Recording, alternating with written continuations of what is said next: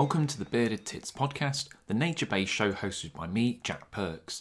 Each week I'm joined by a guest from the world of wildlife television, art, and science. We take a light hearted look into what makes these people tick and connect with the natural world so strongly, with new episodes out every Tuesday. This week I'm joined by Bertie Gregory, who is a British wildlife filmmaker. He's been named a National Geographic Young Explorer and the Youth Outdoor Photographer of the Year. Bertie's goal is to find stories that get people to fall in love with the natural world. Bertie currently splits his time between shooting behind the camera as a cinematographer for the BBC's Landmark series and hosting shows for National Geographic.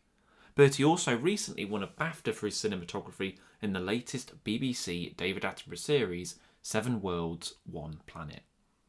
There's a link in the description to buymeacoffee.com, and you can help the podcast by donating £3 to help keep it going, which I'll use for web hosting or maybe a piece of lemon drizzle. Today we chat about if his young age was an obstacle early in his career, how your filming can affect change, and how a round of shots kick-started his career. Here's our chat. Well, Bertie, welcome to the podcast. Thanks very much for having me. No worries, buddy. Are you uh, you back in the UK now? Because you're kind of all over the place, aren't you? Yeah, yeah. I'm uh, coming to you from uh, Bristol, where I live. Um, uh, but yeah, no, uh, just just back from a from a pretty long trip. Uh, but yeah, nice to be back in in the UK and uh, getting some some rest after quite a few days. Uh, yeah, I was going to say on the road, but it was on a boat. Uh, so on the waves, I guess. Yeah, awesome. And I wanted to uh, kind of start at the beginning of your your career and, and kind of confirm a rumor I heard anyway through the rumor mill. And uh, basically, I heard that it was it was a wild photos where I didn't go to it, but I think you were doing a talk there and Steve Winter was doing a talk there, and you made uh, like a kind of cheeky offhand comment on the talk, like, "Oh, Steve, if you need an assistant, I'm open," or something along those lines. And then afterwards, he was like, "Yes." Or is there any truth for that, or is that just bollocks? Uh, yeah, uh, yeah. Okay, so there's some. There's the the the. I guess the, the most of it's true. Yeah, in Okay. terms of the words I said, it was different. So Okay, okay. yeah, Wildscreen twenty. It was wild screen, was it? Okay, right. Uh, sorry, no, wild photos. Well, but back It was- when it was when Wild- photos used to be its own event. Uh, the Royal Geographic Society in London. Yeah. So yeah, I was uh, giving a talk there along with uh, two other young photographers about uh, what it's like getting into the wildlife photography industry right at Okay. the beginning. And then that was sort of an unusual thing because most of the time, Wild Photos is, uh, yeah, it has you know the the top National Geographic photographers, people like Steve Winter giving talks. So it was a cool opportunity to uh, for me, um, mainly because uh, giving the presentation was cool, but it also meant there were lots of like speakers, sort of private drinks and stuff in the evening. So it was an amazing opportunity for me to just, uh, you know, uh, dribble over all of my photographic heroes, basically. Um, and uh, I remember, yeah, so uh, word got out at this event that Steve was looking for a new assistant.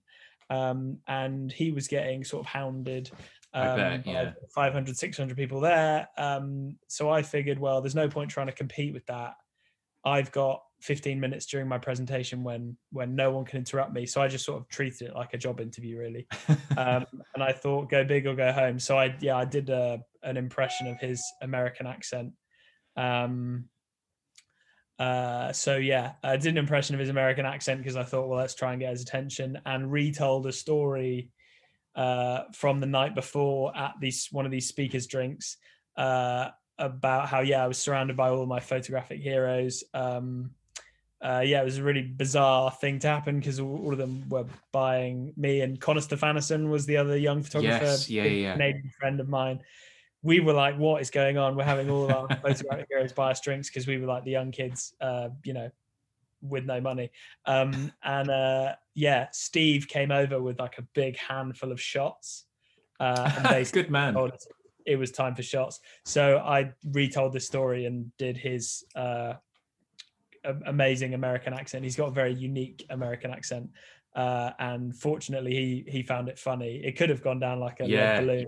Um, but yeah, he found it funny. And after the presentation, uh, yeah, came up to me with Kathy Moran, who who at the time was the natural history editor of National Geographic magazine. She's now the photography editor.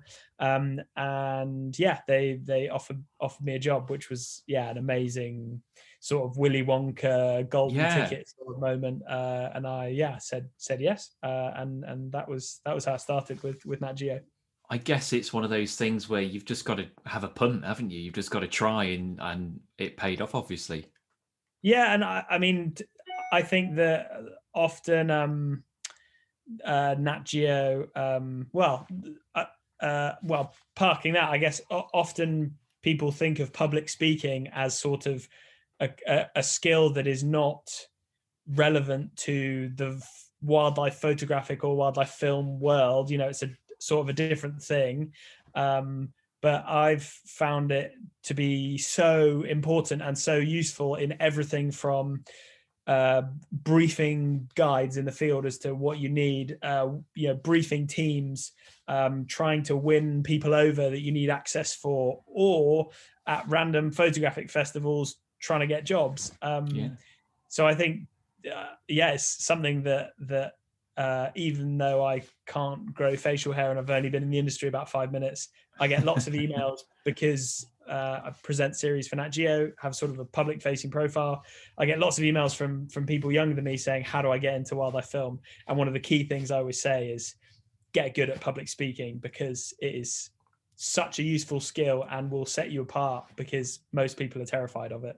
I, I hated it uh, early on in my career, and then I found when people gave me money, I, I appreciated it a lot more. So I got yeah. Suddenly, you were really good at it. Yeah. yeah, it's one of those things like, oh, actually, I don't mind doing this now because I can I can have a beer and a kebab after or something. So just about afford yeah. it. So it wasn't wasn't too bad. And I guess not too long after, or, or not too long after, eh, you got into wildlife filmmaking as opposed to stills, and you got the BBC camera bursary, didn't you? So I just wondered what was it like receiving that, and do you think that really kind of uh, gave you a push up in your career?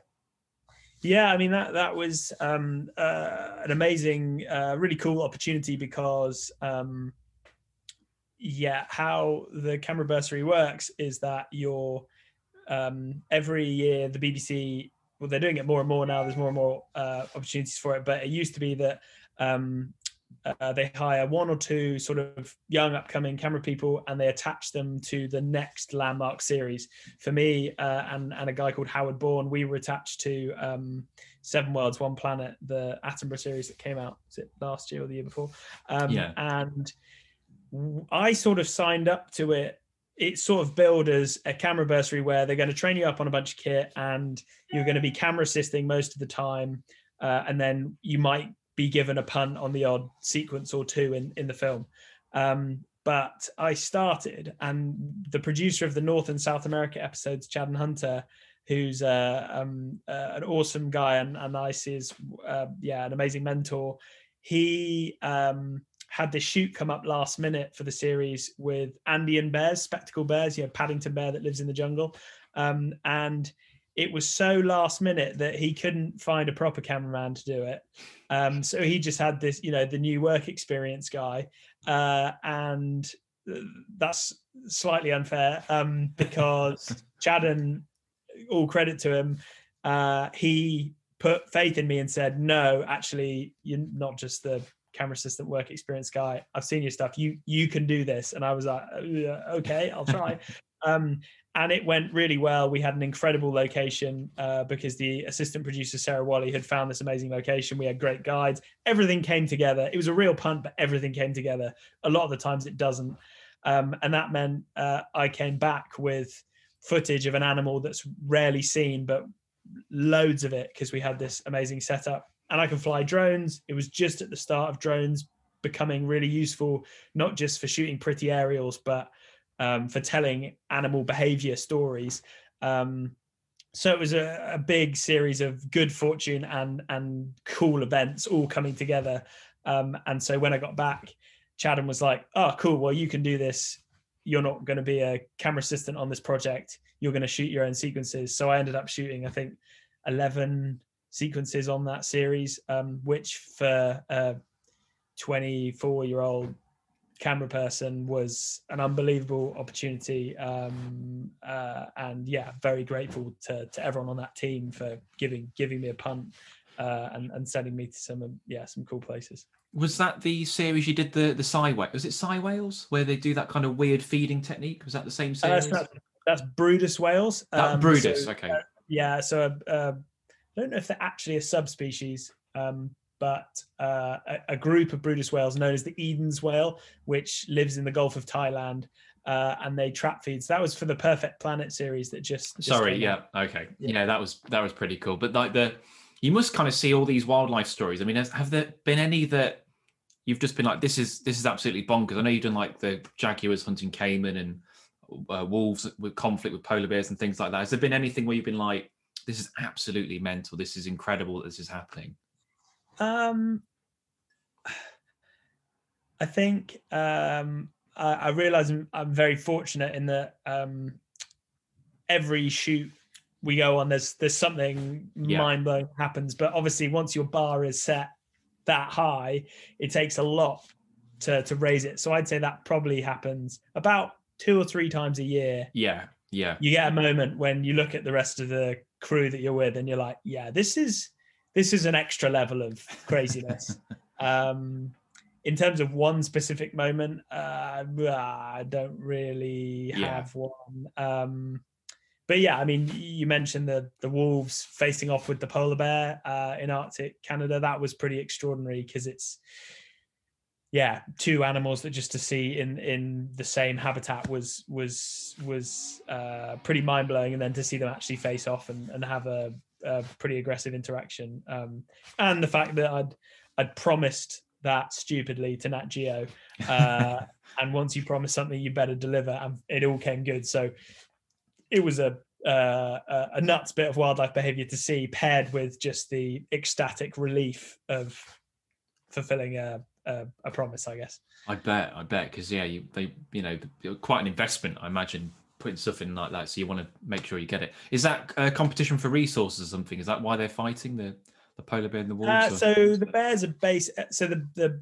the bears are on land um, while they're waiting for the ocean to refreeze. So they're just sort of hanging out. They don't have much to eat. I mean, occasionally they'll, I don't know, scavenge on berries or bird eggs or something. But generally, for the the summer and just into the start of the autumn, they're just hanging out, really killing time. Uh, whereas the wolves are just cruising around their massive territory, and their strategy is basically they're super opportunistic. They'll just anything they bump into, they'll chase. Um, and any polar bear I saw them bump into, they'd have a go at. And most of the time, the bear would turn around and go, uh, "No, I'm a polar bear. Actually, you're not allowed to do that." And they'd go, "Sorry, didn't mean it," and run off. and then a couple times, particularly with younger, smaller bears, they'd actually give it a good go. Um, and uh, I didn't see it, but one of the guides we were working with has seen the wolves separate a mother and two cubs and were in the process of killing one of the cubs. And mum came back and picked up one of the wolves in her mouth and just like lobbed it into the air wow. uh, and it sort of hobbled off in pieces. Um so so yeah those wolves are actively hunting the polar bears when they get the opportunity and, and the conditions are right yeah, that's pretty. That's mind blowing, really, isn't it? That's not something that you would even, yeah, expect. yeah to, well to it's happen. like ultimate it's like ultimate animal battles it's like you know ridiculous top jumps like killer whale versus tiger you know, Yeah. um yeah is yeah Well, you, it's the sort of thing you like the. I guess not the higher end of Nat Geo, but they do do those sort of programs, don't they? Where they do like tiger versus gorilla, see who will win, and it's you know, Oh, totally, yeah, and that's why it was almost uh, it was almost a bit of a joke that we got it together. It was like this is yeah, yeah. What what we're we going to do next? it's pretty pretty crazy. And you did um you did Urban Leopards as well, didn't you? Which I think was that was that for Seven Worlds, One Planet. No, that was with that was with Steve. Um, that was with so it. Okay, that was my first first. Uh, well, it's the second shoot I did with Steve. So when I got the job at, Wild Photos, uh, I then went on for two years to two and a half years to assist him. And the first project that I helped him on was uh, a worldwide leopard story for for National Geographic magazine. Um, and halfway through that project, we pitched to Nat Geo Wild, the television channel, and said, "We're going to these places. and it's going to end up as 10 pictures in a very prestigious magazine but there's there's so much stuff we're doing that we'll never see the light of day why don't why doesn't bertie's really interested in video why doesn't he uh, shoot steve sort of in action uh, and that's how it started and then it sort of evolved from from there into when we then did a second project uh, together on jaguars um, the the the tv show ended up being more of a sort of a tag team with me and steve uh, trying trying to film and photograph the the jaguars. So yeah, yeah. sort of went from there. So like, so you, you use term or say I use the term really, but urban leopards. But like, are they just on the fringes, or are they actually fully going in? It was Mumbai, wasn't it? Was it Mumbai? Or? Yeah. So yeah. so the main place, there's a couple places in India where you can film, I guess, urban leopards. But yeah, the, yeah. the most famous place where we focused was was Mumbai. So the city of Mumbai has a big national park in the middle of it called Sanjay Gandhi National Park. I think it's about 100 ah. square kilometers, so it's it's a big area, but it's surrounded pretty much on all sides by the city of Mumbai. Um, and the last census they did, I think that 100 square kilometers had 35, 40 leopards, um, which is an extraordinary density. Um, uh, yeah, I mean that's that's a very small area, very small territory size that they've got there, and it goes to show one that the city sort of creeping slowly in legally into this national park but also it shows just how much food there is for these leopards. Because yeah usually when you see a big predator around a city, it's like the crappy juvenile that's been kicked out of the primer uh, wilder bit of habitat. Whereas the leopards that I filmed were just tanks, super well fed, big bellies, prime condition. And it's because the area that fringes a lot of the national park is slum areas, and these areas are packed full of livestock just w- wandering around on the streets. So there's goats, chickens, uh, pigs, stray dogs everywhere, and it's just easy pickings for the for the leopards. So you're walking home late at night and you see one of those walk past you, it's gonna get the heart fluttering a little bit, isn't it? Certainly does. Yeah, I had a couple very interesting uh, encounters where I was in a in a hide staked out on a bridge, um, and we had this bridge rigged with motion sensors so that if a, a, leopard broke one of those beams, it would turn these floodlights on, which normally to film wildlife would not work. But these leopards are so used to triggering security uh, lights and stuff. Of course, yeah, had, of course. We had this big male, didn't even flinch, just crew, just carried on walking. Um, and it, it was in front of a big apartment building as well, so it was a really cool sort of city scene. And I had uh, a couple leopards a few a few nights come up around the back of the hide and uh, yeah, they were less than a foot from me with a little bit of canvas in between and I could just hear its breath like on on the on the oh, wall wow. of the, the blind. And I I don't think they would uh, no no no no trying to eat me. Um, uh, I think the the rare times that they have eaten people or attacked people, it's been a case of mistaken identity. Um, you know, it's often been little kids that have been bent over going to the toilet in the forest and you know, if you're a little kid bent over, you look a lot like a little deer or something. Um, so yeah, the idea that the those leopards there are man eaters, I think, is uh, a load of bollocks. Um, yeah. That said, in other places in India, they have, on rare occasions, have had man-eating leopards that do get a taste for people, and it's a really bad, horrible situation for everyone and thing involved. Yeah, I guess it's just a case of having a healthy respect, and you know, um, I suppose when those leopards are mostly active, presumably there's less people around as well. It's, it's mostly exactly. nocturnal. I mean, so. yeah, the leopards like their activity is like clockwork. They're super nocturnal there, okay, um, because they know, yeah, they, they don't they don't want to mess with people. They yeah, they just want to do their thing. Yeah. Um, and the also the other thing to say is man-eating leopards are usually created from bad situations where the local wildlife population has been decimated. Um, often it's after cats have been tranquilized and moved and then dumped in a bit of forest and you think oh we'll just dump that leopard you know away from people. But okay it's away from people but you're dumping it right into the middle of a bunch of other leopards that are super grumpy that there's this new kid in town. That leopard gets beaten up. It then is super desperate. Oh look there's a human, which biologically we're fairly useless unless yeah. um, and yeah, it's, it has a go to to survive. Yeah, no, that makes uh, that makes sense. But of course, you well, really, the last year because of the the current situation, you've been spending a lot of time in the, in the UK, presumably as well. And I wondered, you yeah. know, you you you you know filmed all over the world, seen all these different species, but is there a UK species that you've enjoyed working with, or, or maybe you'd like to work with? Maybe there's one that you haven't worked with that you'd, you'd really like to have a go at. Yeah, I mean, it's been, I mean, slightly embarrassingly, I, I yeah, I grew up with British wildlife. That's why I'm interested in wildlife ultimately. But since sort of starting doing it professionally, I've filmed in the UK a handful of times. That's just where the contracts have been. It's been overseas, especially starting with Steve. You know, he's based in the US and his his stuff's overseas so when yeah the you know covid happened and suddenly the brakes were put on any overseas filming for a good six six seven months everyone was completely down tools. Um yeah i was saying i was stuck with british wildlife is the wrong thing because that's yeah that's why i like wildlife in the first place. And i get just as much of a kick out of seeing a peregrine falcon in the middle of london as i do a yeah polar bear in the arctic. Um so yeah, I, have sort of got to re-fall in love with British wildlife and meet some animals that I hadn't filmed before. And yeah, they've been wild. Like uh, up in up in Scotland, uh, I went up to film uh, basking sharks, and they're the weirdest animal. And oh, awesome! That rivals that underwater encounter rivals any underwater experience I've I've had in terms of just seeing a really weird animal underwater.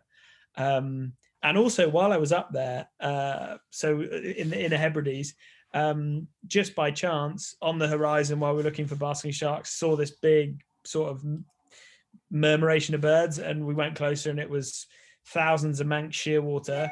Um, and then about 200 common dolphins turned up, and then uh, about 10, 12 minke whales turned up, and then three humpback whales, and all of those animals were smashing this massive sand eel bait ball. Wow. Um, which was unbelievable. I mean, uh, yeah, I've been lucky enough to go whale watching in Antarctica and the Arctic and Canada, sort of the epic places, and and that was that was up there, you know, in terms of you know biomass of big charismatic animals hammering into other ones. Um, it was, uh, yeah, I mean, it goes to show that yeah, British wildlife, you know, we've got a reputation for not having great stuff compared to say North America, but we yeah, we we've got some we've got some great stuff, especially yeah. when you know we we give wildlife the chance to to come back uh, rather than just destroy it, which seems to happen most places in the UK.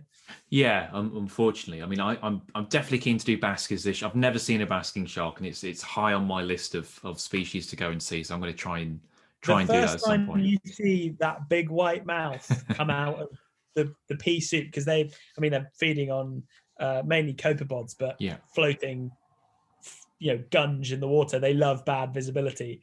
So you're hopping in often, and it's like three meter viz. And so just seeing a, you know, eight meter animal come out of three meter viz and suddenly be there, and its mouth is, you know, as wide as as me. Yeah, it's it's a spooky, spooky uh, encounter.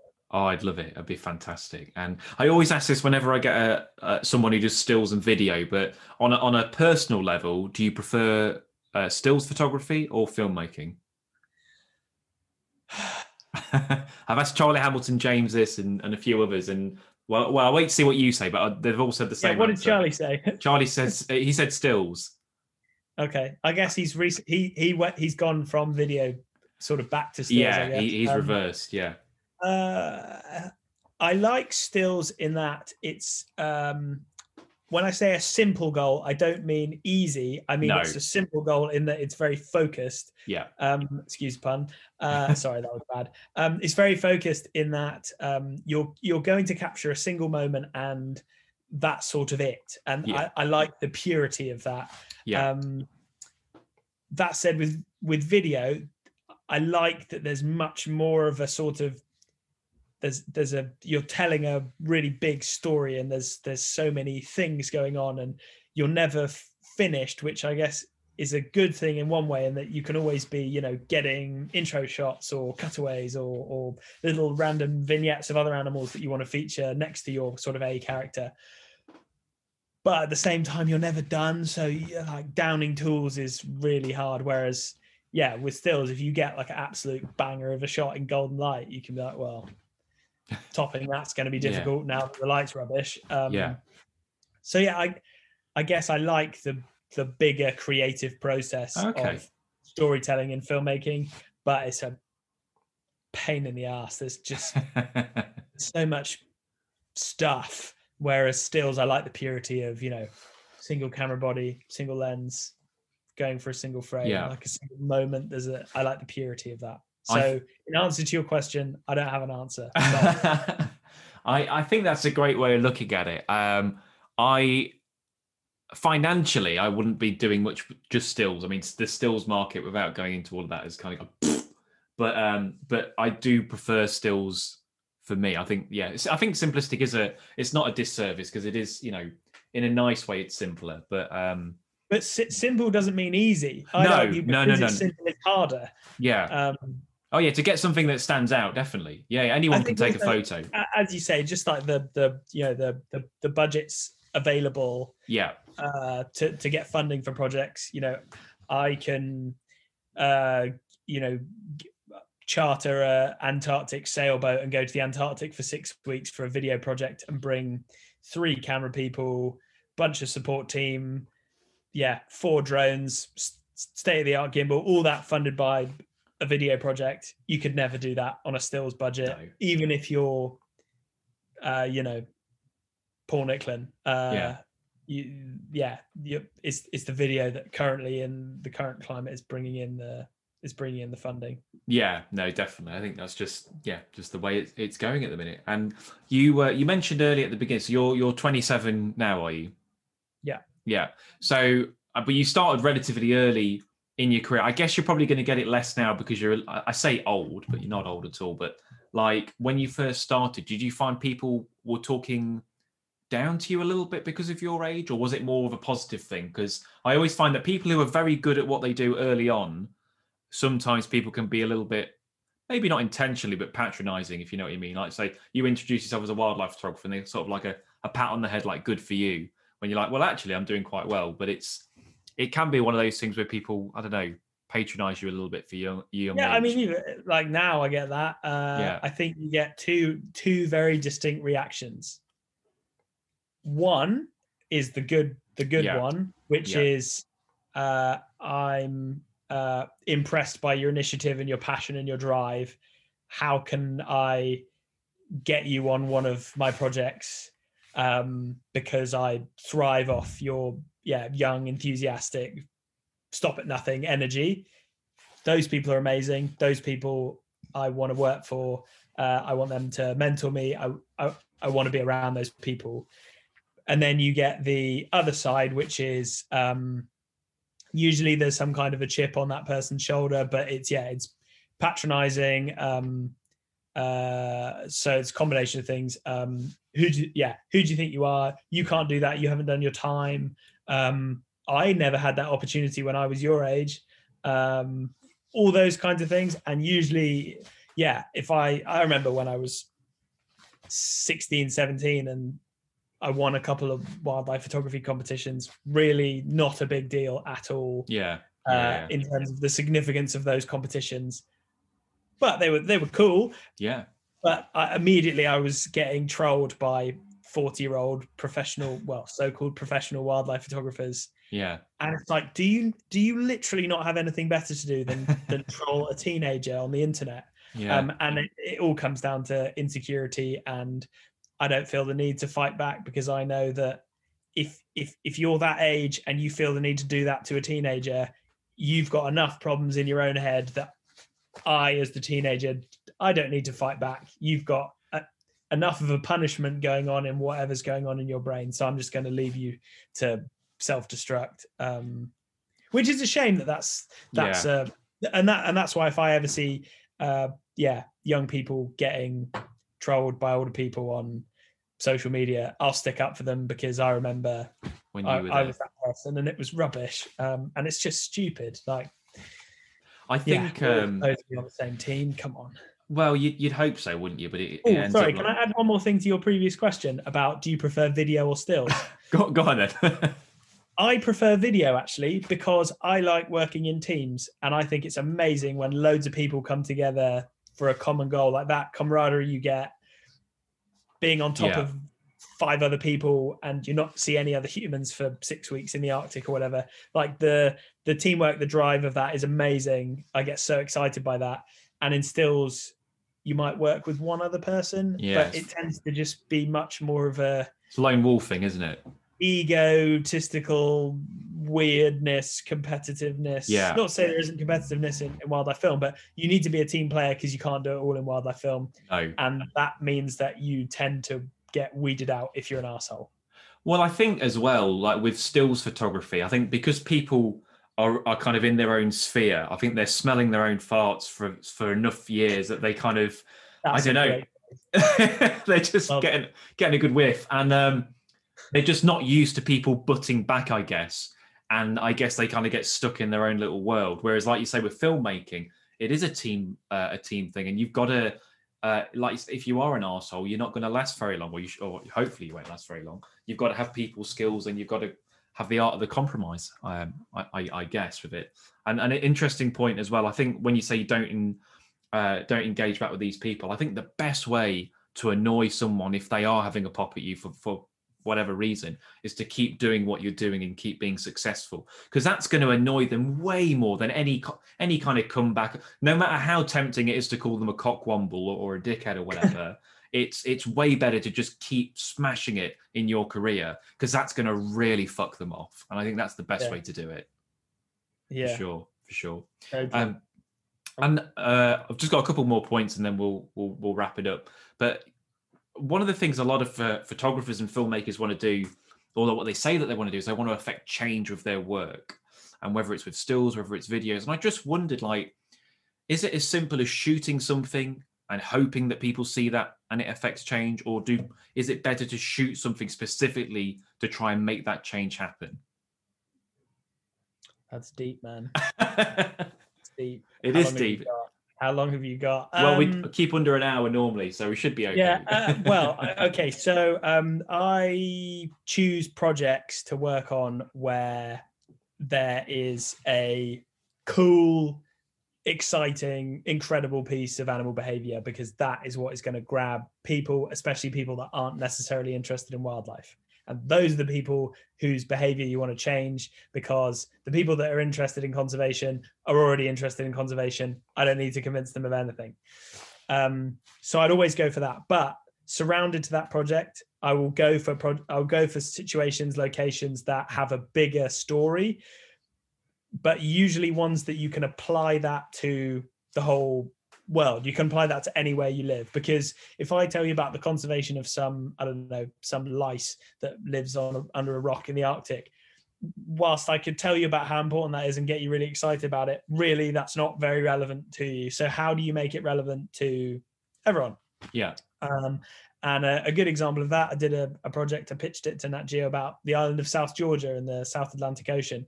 And that island is the most wild, spectacular, beautiful place with just penguins and whales and loveliness and amazing scenery.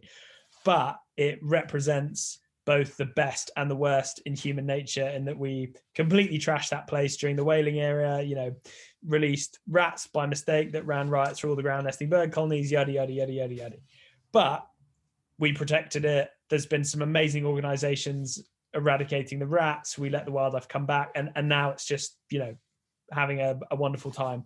Um, there are some modern day threats, but let's not go into that because we'll be here all day.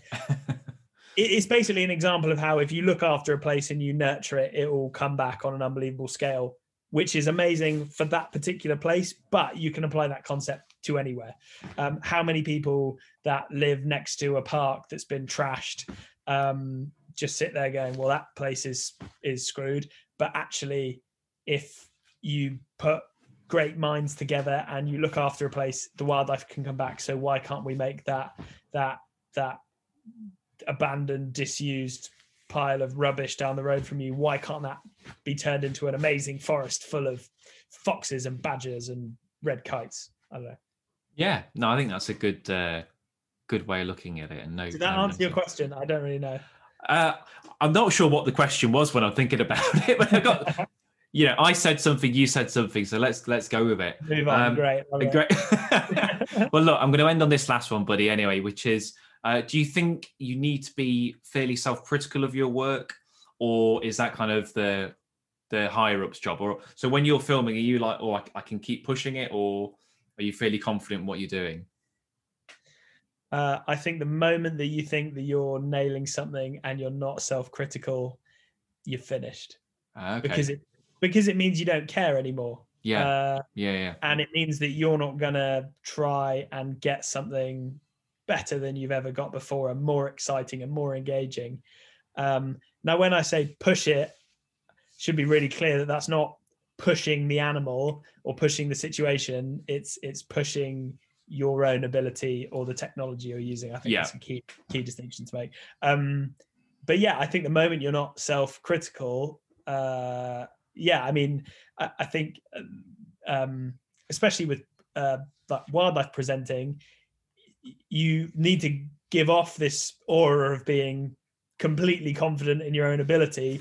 Um, but no, inside is a completely nervous wreck um, that's uh, full of self doubt. And but I think that's important. I think it it it keeps you in check. And sure, um, getting critique or compliments from higher ups is great, but I think you, you in yourself are the best driver to make your work better because, uh, yeah, you can you can you're you're the best way of yeah internal. Sorry, I'm, I'm rambling now. You get what I mean? Yeah. Um, Well, does that mean uh, does that mean you have to watch yourself a lot? Because I I can't stand watching uh, watching myself back, but I will do just because you want to make sure. I guess you you're doing the right thing.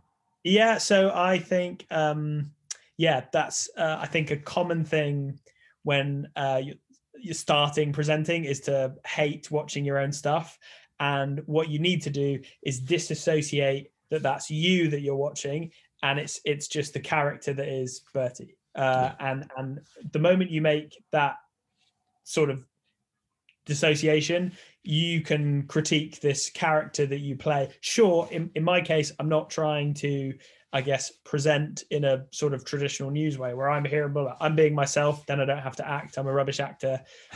I'm just me. That said you me on camera is different to to well it's in theory the, the same person but um you need to dissociate yourself sorry i'm rambling again you get what i mean Yeah, yeah, yeah. and then you can critique it um uh yeah is it subjectively or objectively i never remember which way around it is i think subjectively I wouldn't ask grammar. Yeah, I can barely spell yeah, my name. the, so the yeah. one that the one that you, yeah you're not biased um Yeah. So yeah i think that's really important because once you can do that then actually watching yourself is not a painful experience i, I i'm i i have to watch uh yeah hour long cuts of me talking about things and uh it's not painful it's just No. whatever that's part of the job you i need to do that to make make myself better at my job um and and if i'm better then i can get more people excited about the things that i'm passionate about and hopefully uh yeah inspire people to to look after wildlife more. Um and if that involves watching a cut of me flapping my jaw then fine that's part of the deal. But yeah don't i think people shouldn't forever for one second think that um uh yeah the confident aura means that yeah you just you know do one take crushed it. That mic drop that's me done. Yeah, Yeah. let's move on to the next thing that i can go nail. Yeah i mean that's that's not not how it works I remember I did a shoot for the one show last year, and we were doing it on Urban Squid off um, Weymouth. urban squid Yeah, and because you're you're you're, Dor- you're from Dorset, aren't you originally? yeah yeah yeah So we were in Weymouth, and there are these squid that are using street lights to hunt prey. So they hide under the shadows and they dart out and are grabbing little mullet and whatever. And um, we had to film an intro anyway. So they just said, right, we just want you to walk along the beach, walk towards the camera, just in- introducing it and walk off. I, All right, yeah, no, no worries.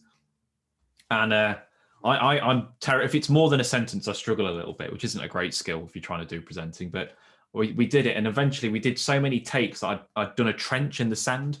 So like, they were just like, right, we need to move, Jack, because we could literally see where you've been walking up and down at like 50 times.